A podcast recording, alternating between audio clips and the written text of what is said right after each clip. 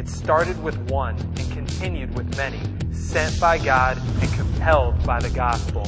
We proclaim the hope of salvation, arrested by grace. We run the race and find ourselves truly liberated. Good morning. It's good to see you guys this weekend. My name is Josh Surratt. I'm uh, one of the pastors here at the Long Point campus and uh, one of the teaching pastors. I want to welcome you to Seacoast. It's already been a great uh, morning so far here at the Long Point campus. I also want to welcome those of you who are joining us at one of our campuses. Maybe you're uh, at, at uh, the chapel or the warehouse or one of our other locations. I want to give a special shout out to James Island. I got the chance to spend time with your pastor, Joey Svensson, last week, and uh, great guy, awesome man, loves the Lord. Uh, he also loves the Boston Celtics, so uh, other than that, he's all right. Um, but had a great time. I want to welcome welcome all of you guys. A quick show of hands. Those of you that are maybe in the Charleston area, uh, how many of you were in Charleston uh, 20 years ago for the Hurricane Hugo? Anybody? Okay, cool. A lot of lot of people here. Uh, if you're not from Charleston, Hurricane Hugo was a Category Four massive hurricane, devastated our town. Um, there were bridges that were kind of twisted up and houses fallen and trees everywhere. Massive, massive storm our family had just moved to Charleston about a year before the hurricane hit. We moved from northern Illinois. And so we didn't do hurricanes. We didn't know hurricanes, didn't know much about it. Uh, we could dig your car out of the snow, no problem, but, but had no idea really what to expect for this. And so at first we weren't even going to go anywhere.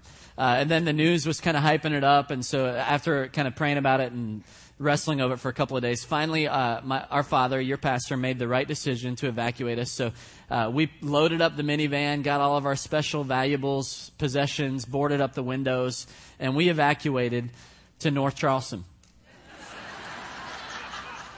yeah. So,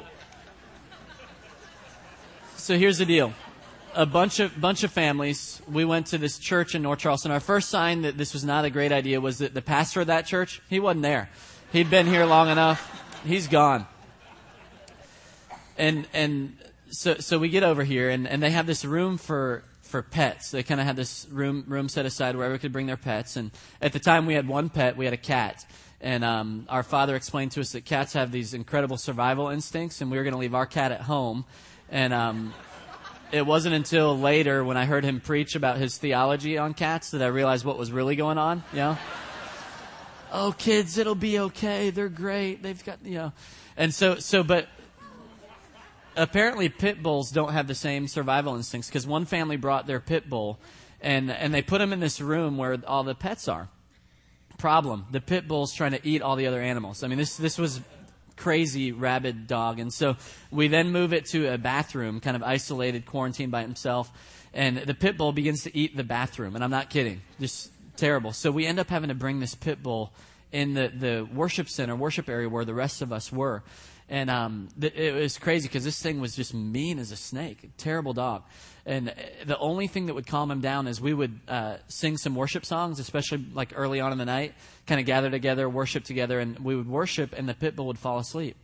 And then we would stop, and the pit bull would, you know, and he's going after us. And so if you can imagine in this room, it's just tense. You know, you can't walk around, you can't walk, but you know, get anywhere near the pit bull without freaking out, thinking, fearing for your lives. And so you got that going on inside. Then you got a category four hurricane going on outside. Uh, so we just hear things flying, things banging into the building, car, windows breaking, car alarms going off, and uh, then we hear a window break in the building. And so a bunch of the guys, three or four of the guys, walk over to this room and uh, down the hallway, and they're in there. And then all of a sudden, we just hear this loud crashing noise, and they all come out, and they're just white, pale you tell something had happened. What had happened is a ceiling had caved in, you know, two, two doors down, two rooms down from where we were. So they take this rectangular table and they put all the kids underneath this table in the middle of the room. So all of us kids, I'm 10 years old at the time, we're kind of lined up underneath this table uh, just in case the ceiling caves in. You've got a pit bull that's freaking out. Someone's kind of strumming a guitar to keep the pit bull uh, doing all right. And then, then you've got all this stuff going on outside. I didn't know a lot as a 10 year old, but I knew this much. I knew that I was going to die that night. There's just no question about it. You can figure that out. But here, here's the real lesson that I learned as a, as a 10 year old boy. I learned that uh, we, we just weren't prepared for the storm. right? I mean, we're from Illinois. We didn't know what to expect. We weren't prepared. And, and how you prepare for a storm determines how you're going to respond while you're in the storm. Would you agree with that? Uh, for example, I had several friends who they spent Hugo. It was kind of a party. They played games. They slept soundly. They were in Alabama. They were prepared for the storm. Our family was not prepared for the storm. And so it was a rough ride. I mean, it was a crazy, crazy night. Uh, and, and, and I realize that how you prepare for a storm definitely determines how you're going to respond while you're in it. Have you ever been in a storm that you weren't prepared for? Maybe it was like me this week and you walked into the grocery store. Uh, it was relatively nice outside and you come back out and your hands are full of groceries and it's pouring down rain. Happened to me this week and you just kind of got to wrestle, you know, run to the car and, and try to, try to stay out of, out of the rain. Maybe it's a more severe storm. You know, maybe, maybe it's a storm of health. You know, you walked into the doctor's office for a checkup expecting things to be as they always are, fine. But you get a report back that that you've got something, a t- maybe a terminal disease, maybe cancer, maybe something, a, a, physical storm, a health storm, and you don't know how to respond to it.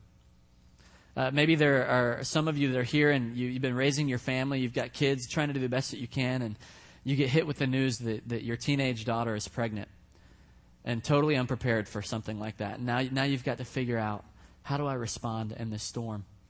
You know, there are many that are dealing with maybe rebellious child, drug addiction, uh, maybe it's a financial storm. All of us have been through it, and, and you're just not prepared for it. How do you how do you prepare for a storm? Well, we're in a series. We're going through the book of Acts, and uh, a series called Liberated. We're in Acts chapter 27. We're almost finished, and and we're going to look at a storm that Paul endured a literal storm, and, and he seemed to be prepared in, in, a, in a way that the rest of the people on the boat weren't. And I hope we can just pull some things out of that.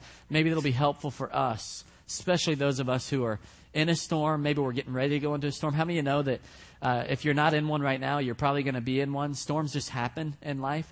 And so hopefully we can just learn a little bit about it. But I want to set the table a little bit for you, kind of uh, catch you up if you're new to Seacoast and haven't been tracking with us through the book of Acts. The last several chapters have been a storm uh, for Paul. It's been crazy. Uh, he's, as you know, he was radically saved back in Acts chapter uh, 8 or 9, and, and he's kind of become a, a, leading force in the church. Well, in the last few chapters, he's been in, in mob fights. Uh, he's been under church discipline. He's been uh, accused of some things that he didn't do. Uh, th- there's even a group of people that are plotting his death. So it's been kind of a rough road. And then to top it off, the last two years he's been in prison. Uh, these charges against him, no one really knows how to what what to do with them. So he's just kind of been tossed around in the prison system uh, for the last several chapters. And so we come onto the scene in Acts chapter 27, and he finally gets what he's been asking for. He's going to get a chance to go to Rome and testify before Caesar to kind of plead his case before Caesar. He's always wanted to go to Rome, uh, and so he's going to get that opportunity. So he's boarding a ship uh, as a prisoner, so uh, to, to go from where he is in Caesarea, which is near uh, Jerusalem, he's going to go all the way over to Rome.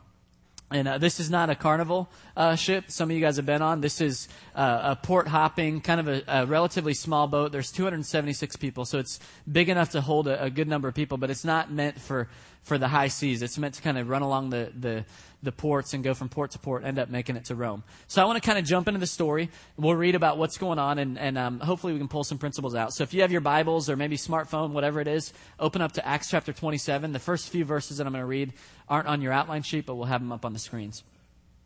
Uh, starting with verse 4. It says this. Out to sea again, we sailed north under the protection of the northeast shore of Cyprus, because winds out of the west were against us and then along the coast westward to the port of Myra. There, the centurion found an Egyptian ship headed for Italy and transferred us on board. So they transfer to this Egyptian ship. We ran into bad weather and found it impossible to stay on course. After much difficulty, we finally made it to the southern coast of the island of Crete and docked at Good Harbor. So they've run into some weather, dock on this island in the middle of the Mediterranean Sea. And by this time, we had lost a lot of time. We had passed the autumn equinox, so it would be stormy weather from now on through the winter, too dangerous for sailing. In other words, it's hurricane season. You know, they, they, they weren't tracking on the same schedule they had hoped to. They've passed this kind of timeline that all the sailors knew about, that there was going to be bad weather. Uh, so they're kind of in a little bit of a dilemma. Uh, so Paul warns them. He says, I see only disaster ahead for cargo and ship, to say nothing of our lives if we put out to sea now. Paul's been on some ships. He's actually been on a shipwreck. Uh, but remember, he's a prisoner, so they don't care. Uh, it was not the best harbor for staying the winter. Phoenix, which was a few miles further on, was more suitable. And the centurion set Paul's warning aside and let the ship captain and the ship owner talk him into trying for the next harbor. This is when it gets goes downhill. A gentle southerly breeze came up. They weighed anchor, thinking it would be smooth sailing. But they were no sooner out to sea than a gale forced, hurricane force wind, the infamous northeaster, struck. They lost all control of the ship. It was a cork in the storm. We came under the lee of a small island named Clauda and managed to get a lifeboat ready and reef the sails. But rocky shoals prevented us from getting close. We only managed to avoid them by throwing out drift anchors. And then the next day, out on the high seas again, badly damaged now by the storm, we dumped the cargo overboard. The third day, the sailors lightened the ship further by throwing off all the tackle and provisions. It had been many days since we'd seen either sun or stars. Wind and waves were battering us unmercifully and we lost all hope of rescue. So you kind of kind of get the idea that they, they've lost hope. They're in the middle of a terrible storm. Uh, those of you, some of you are more visual, so I, I, looked up a map of the area just so you can kind of see what was going on, where they were at, what the, what the situation was. On the very far right of the map, you can see Caesarea, Caesarea, which is where they took off from. That's where Paul was. And on the very upper left side of the map, you see Rome. That's the journey they were on. Their plan was to go from Caesarea up to Sidon, kind of hug the coast, stay out of the weather. Uh, you heard him mention Myra in the scripture. And then about the time they got to Rhodes, which is right in the middle of your map, they start to hit some really bad weather. They're behind schedule. They end up drifting down south of this island right in the dead center of the map called Crete.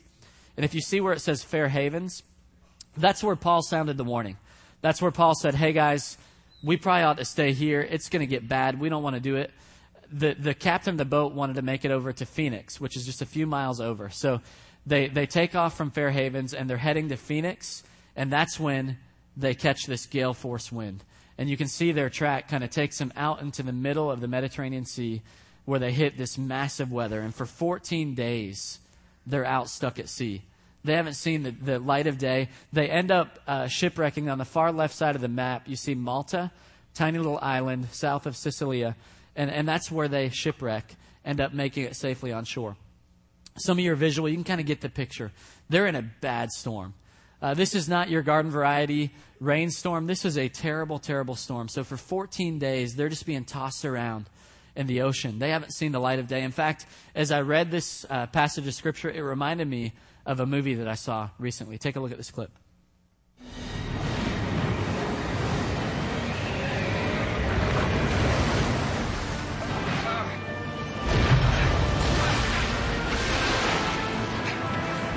Say now, you go full throttle. Got it?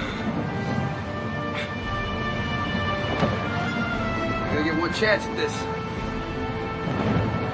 And then? We pray.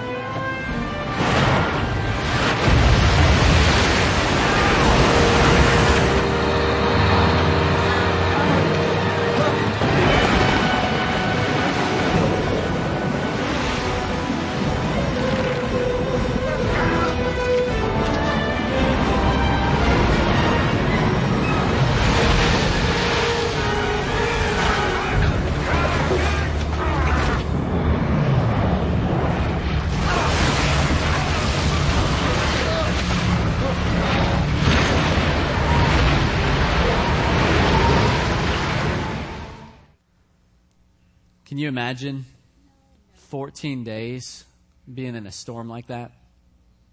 Not talking about even a, a one day Hurricane Hugo kind of hit you and go. 14 days, they're stuck on a boat. They haven't seen sunlight. They're in a terrible, terrible storm. Some of you can imagine that because you're there right now. You may have come in this weekend uh, in the middle of a storm. Maybe you lost a loved one and you don't know how you're going to get through it, but, but you're tempted to give up hope, just like the scripture says that they were. Well, I want to just look at this story, maybe look a little bit deeper and see if we can pull a few things out of it. Because here's what I noticed that was different Paul was, was one of 276 people on the boat. He seemed to be a little bit more prepared. In fact, we'll see at the end of the day when, when they end up making it, they make it because Paul steps up and takes leadership. So, what can we learn? How can we be prepared for the storms when they come? Let's look at a couple of things. The first thing, when it looks like a storm's coming, so we need to avoid the avoidable storms. Avoid the avoidable storms. Look at verses 10 and 11 again. It says, Paul warned them, Men, I can see that our voyage is going to be disastrous and bring great loss to ship and cargo, and to our own lives also. But the centurion, instead of listening to what Paul said, followed the advice of the pilot and of the owner of the ship. See, Paul's ship didn't have to wreck. In fact, they didn't even have to go through a storm. They chose to do it. And you know it, and I know it. We're going to go through storms in life. All of us are. If you're not in one now, you're probably going to be one in the future. But you don't have to, to go through all of them. There are some storms that, that are avoidable. This was one of them for them. You know, physically, if, if, if you don't ever exercise and your diet consists of Taco Bell, Wendy's, maybe a, a Frosty every now and then, you're inviting a physical storm in the future, right? Something that God's been convicting me about. Uh, in our relationships, some of us are married.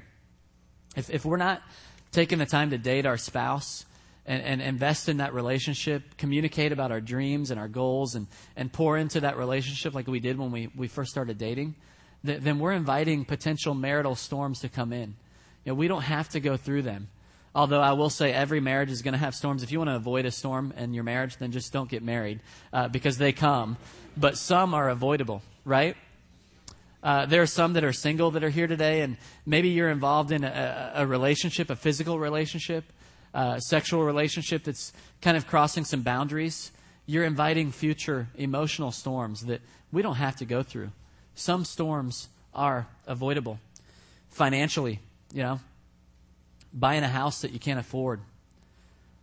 You're inviting a, a financial storm to come into your life. That's one of the things that I think I see, especially as we do young couples small groups, is couples get married and think they need to, uh, and we've fallen into the same trap, think we need to live at the same level that our parents are living after they've worked 20, 30 years to get there. And, and we get into financial storms that, that, that are going to cause us problems. This happened to Lisa and I.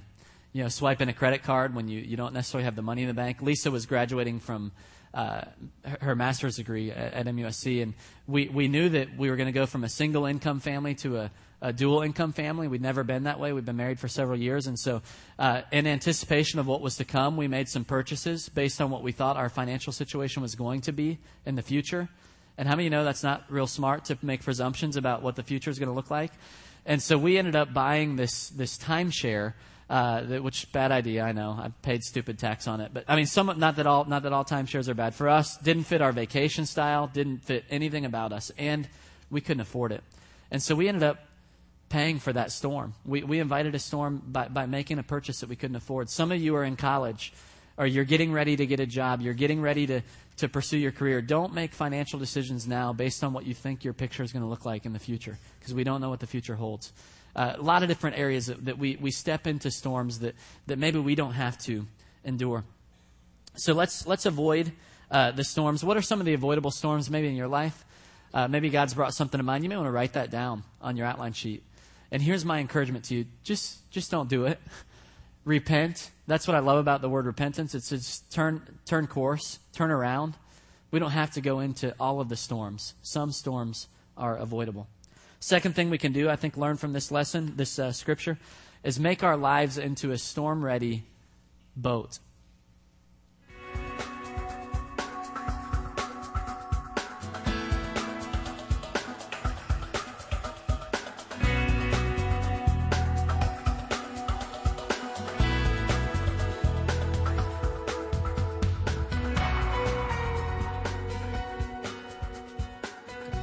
Some storms are unavoidable, aren't they? I mean, we can't help it if our health fails us or uh, if we experience the death of a loved one, which happens to all of us at some point in our lives. You know, any kind of emergency, sometimes you just can't avoid them. In fact, Jesus said, In this world, you will have trouble. And James tells us that our trials and the storms that we go through, uh, sometimes God has a purpose in those. Sometimes God uses those to develop perseverance in us. So, what do we do when we're experiencing these unavoidable storms? We've got to make sure our life is storm ready. Uh, it may not be storm proof, never can be, but at least we're ready to take on the storms that are, that are going to hit us in life. You know, if you're in a hurricane, would you rather be in a, a cruise ship or a big boat, or would you rather be in like a dinghy or a kayak? obviously we'd rather be in a big boat, but the truth is sometimes spiritually, as Christians, we can live our lives like we're riding along in a kayak and, and not be ready for these storms. So no matter what kind of boat you're on, what kind of vessel you're on, there's some tools that I think all of us uh, can have in our in our tool belt in our in our boat that make us storm ready. First one is this one right here. This, as you know, is a life jacket. Not a real pretty one, but it's a life jacket. And I promise you one thing. If I fall in that water, I'm going to hope I've got one of these nearby. We know the value of a life jacket. In fact, the, the law requires that, that everyone in a boat has one. Uh, if you've ever on a, been on a cruise ship or on a big boat, you know you do the lifeboat drill. Life jackets are very, very critical in a boat. And I liken that to our relationship with Christ and, and salvation. See, some people may have taught you, I've heard it before, that if, if you just will commit your life to Christ, all your problems will go away. That's not true. The truth is, no matter whether, you, whether you've committed your life to Christ or not, we're going to deal with storms, we're going to deal with trouble. But having that life jacket, that relationship with Jesus Christ, will, will ensure that we don't go through it alone. You know, God says that He'll never leave us or forsake us. Uh, Paul talks about grieving, that we would grieve, but not like those who have lost hope. And, and our relationship with Christ gives us that hope to continue on, that He'll walk us through any problem that we've got. So we want to have that tool in our belt. The other tool, uh, interesting one, is this whistle. See, a whistle is interesting. Why would you have a whistle on a boat? Well, it serves a couple of purposes. One, uh, you can sound it off as a warning if there's a boat nearby, maybe it's dark and they can't see you, to let them know that we're here. Also, if you're in trouble, maybe your boat's taking on water, uh, you can take, you can whistle the, the whistle if there's a boat nearby to let them know, hey, we need some help. We, we, we need some help. I thought about this whistle and, and I think about my life group. I think about the, the people in my life that I can call on when I'm taking on water or when I'm when I'm in the middle of a storm. You know, just this week, uh, a friend of mine who's in been in my life group for a long time recently moved away, uh, is dealing with the the unexpected death of his 27 year old brother, and he sounded off the whistle. He shot me an email on Monday morning and he said, "Hey, just want to let you know this is going on." And and of course, immediately I picked up the phone, called him, talked with him, prayed with him, encouraged him. Uh, but but having those people in our lives that we can we can just blow the whistle and go, I need some help. You know, it may be a big storm, it may be a small storm, you may just be struggling with emotions, feelings, whatever it is, but that you can sound the whistle and call on some friends and a community that'll help you get through the storm. The last kind of tool that, that we have in a boat is this one right here. This right here is an anchor and it's heavy. Uh, but an anchor serves a lot of purposes and it's interesting. You may not think of it as a safety deal. Sometimes an anchor can really come in handy.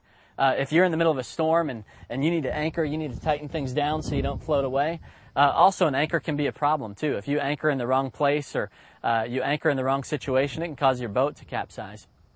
But an anchor is interesting, and I thought about an anchor when I when I read the story in Acts 27, and I, I believe there's a few anchors that Paul was firmly rooted in, firmly anchored in, that helped him to get through this storm, helped to make sure that his life was storm ready. The first one was God's presence. Paul was anchored in God's presence. Look at verse 23 and 24. Paul says this. He says, Last night, God's angel stood at my side, an angel of this God I serve, saying to me, Don't give up, Paul. See, nothing is more evident of God's presence like an angel. Uh, but what's interesting to me is as, as the, the waves are crashing into this boat and as they're dealing with, they haven't seen daylight in days, Paul was still aware and anchored in the presence of God, knowing that God doesn't leave us or forsake us. He's with us everywhere we go. And in that presence of God, he heard a word, got a specific word that said, You're going to be safe. You're going to make it through this. Another, another thing that uh, Paul was anchored in was God's promise. God's promise. See, if you flip back to Acts chapter 23, uh, God makes a promise to Paul. He says, You are going to go to Rome and you're going to testify in front of Caesar. So he knew it. He'd already been given a word from God. He'd been given a promise from God. And so everyone else is freaking out. Panic has set in. But Paul knew that he was going to make it to, to Rome. God had promised it. And God's promised us a lot. Sometimes he gives us specific promises for our life, and we can kind of hold on to those as anchors. Sometimes it's just going to his word and, and, and trusting in what he said.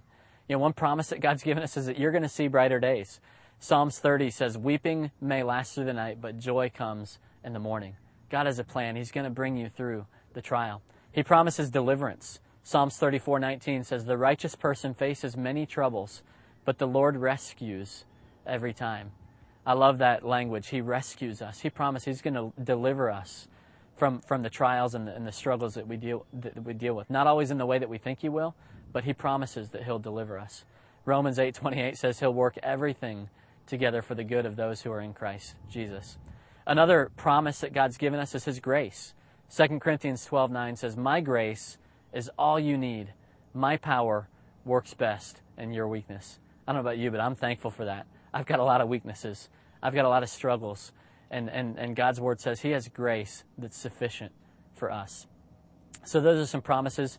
Uh, but Paul was anchored in God's presence. He was anchored in God's promise. A third anchor, he was anchored in God's providence. God's providence. God's providence says that He's still on the throne.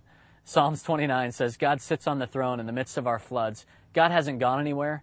He's not surprised by the trials and the storms that come our way. In fact, he's, his hand is, is directly guiding our lives. And so Paul's out in the middle of the storm, but he knows that God is in this. God hasn't brought him to a place that, that he's not in control and, and, and, and in control of every circumstance in his life. The last thing that I noticed Paul was anchored in is God's prior performance. God's prior performance. You know, this wasn't Paul's first storm. Uh, in fact, the last several chapters of Acts, if you've been tracking with us, have been storm after storm after storm. Today he's in a very literal storm, but in the past he'd been in storms of accusers that were falsely accusing him, people who had the power to put him to death uh, immediately, all kinds of situations, and yet God had come through for him time and time again. So looking at the, the ways that God has come through for us in the past.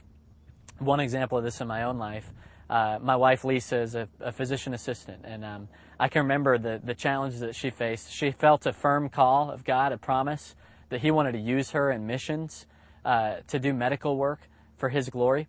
And uh, she struggled getting into PA school, didn't get in a couple of times. And, and then once she got in, there were always times where she was tempted to doubt God's, God's plan for her life.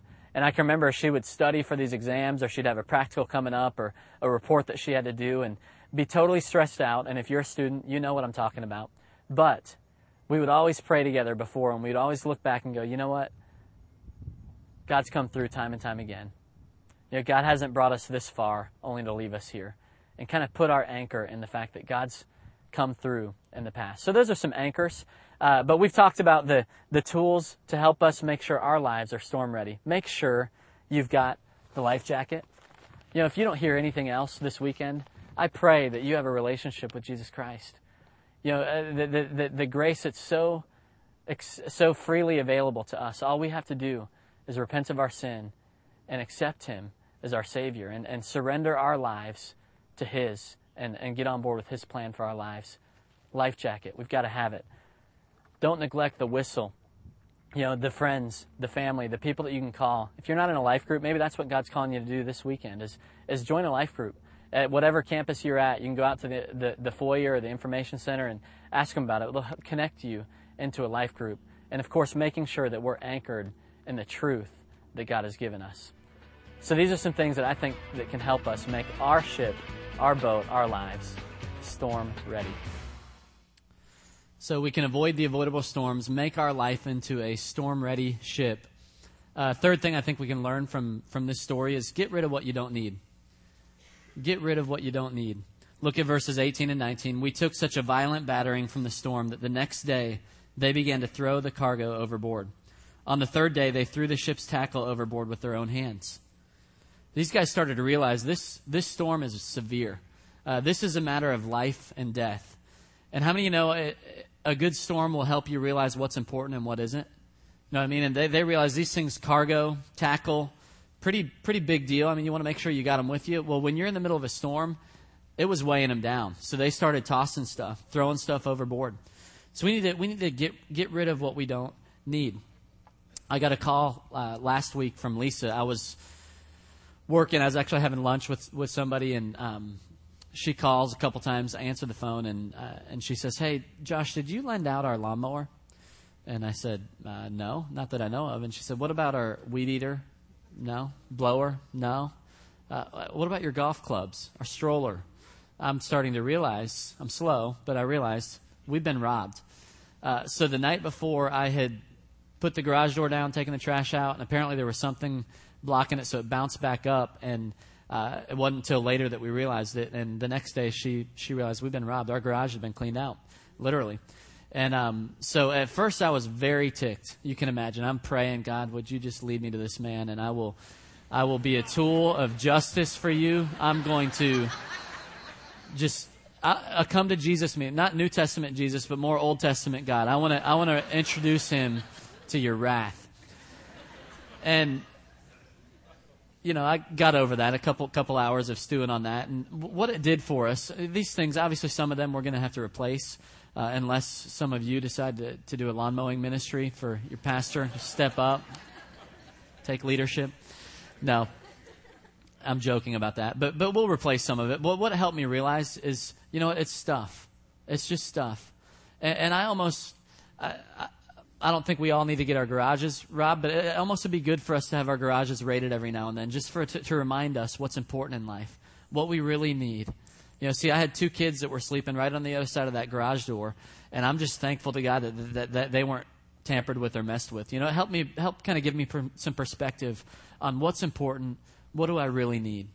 We need to, we need to get rid of some of the things that we don't need. Some of us in the middle of the financial storm that all of us have been navigating the last couple of years, it's been a good opportunity to kind of ask, what do I really need?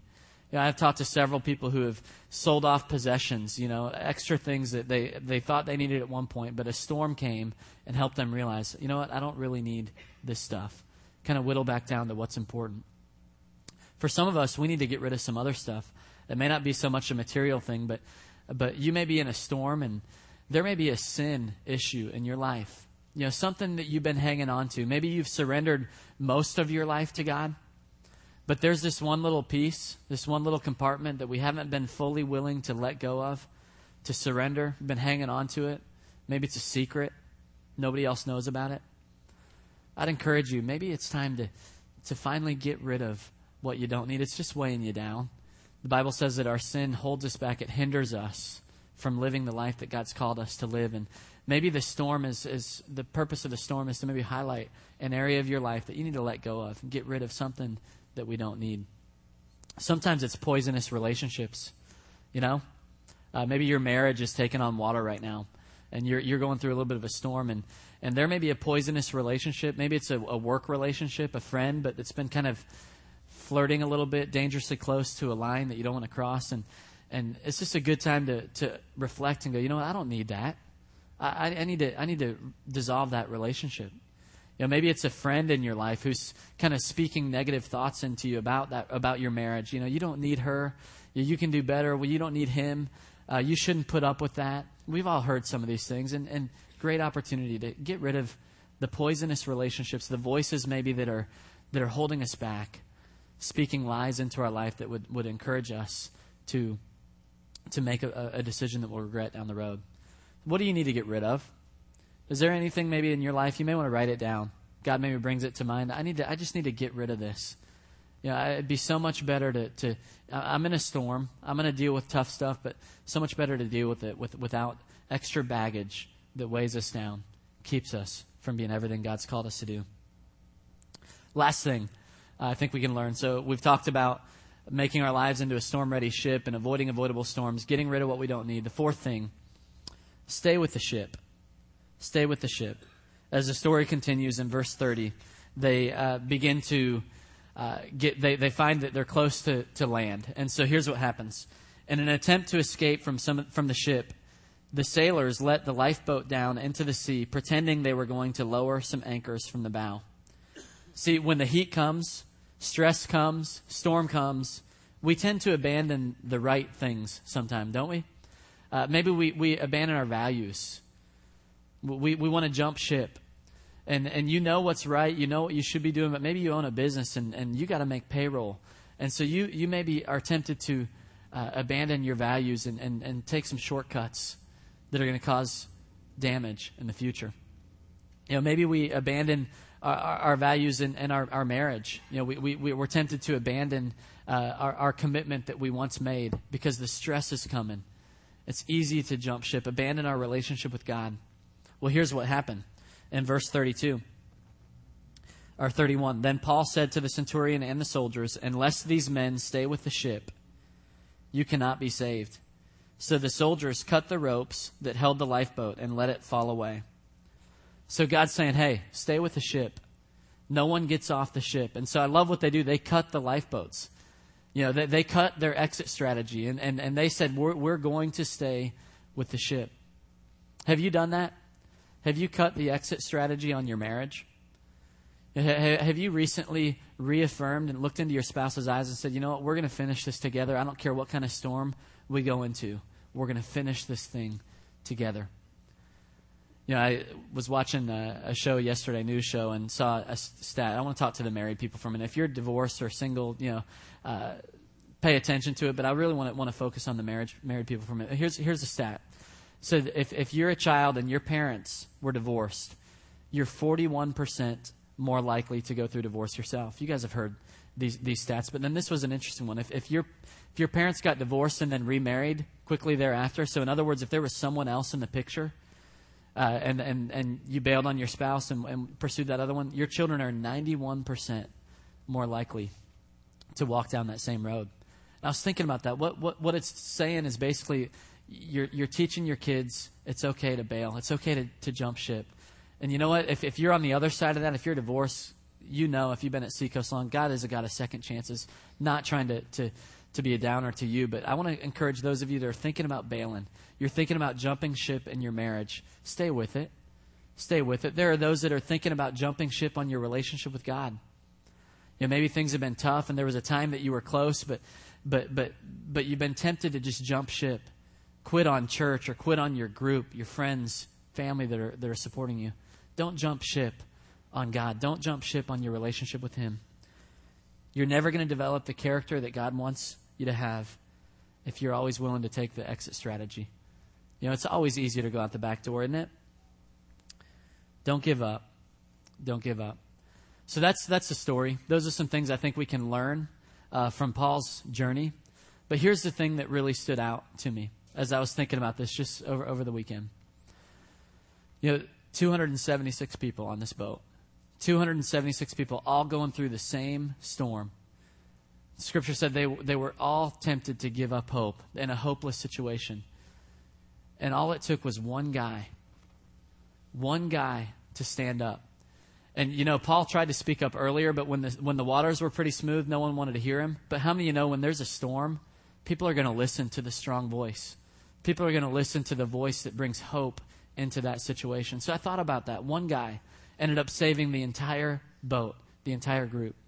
I want to be that guy. You know, uh, would you be willing to be that person?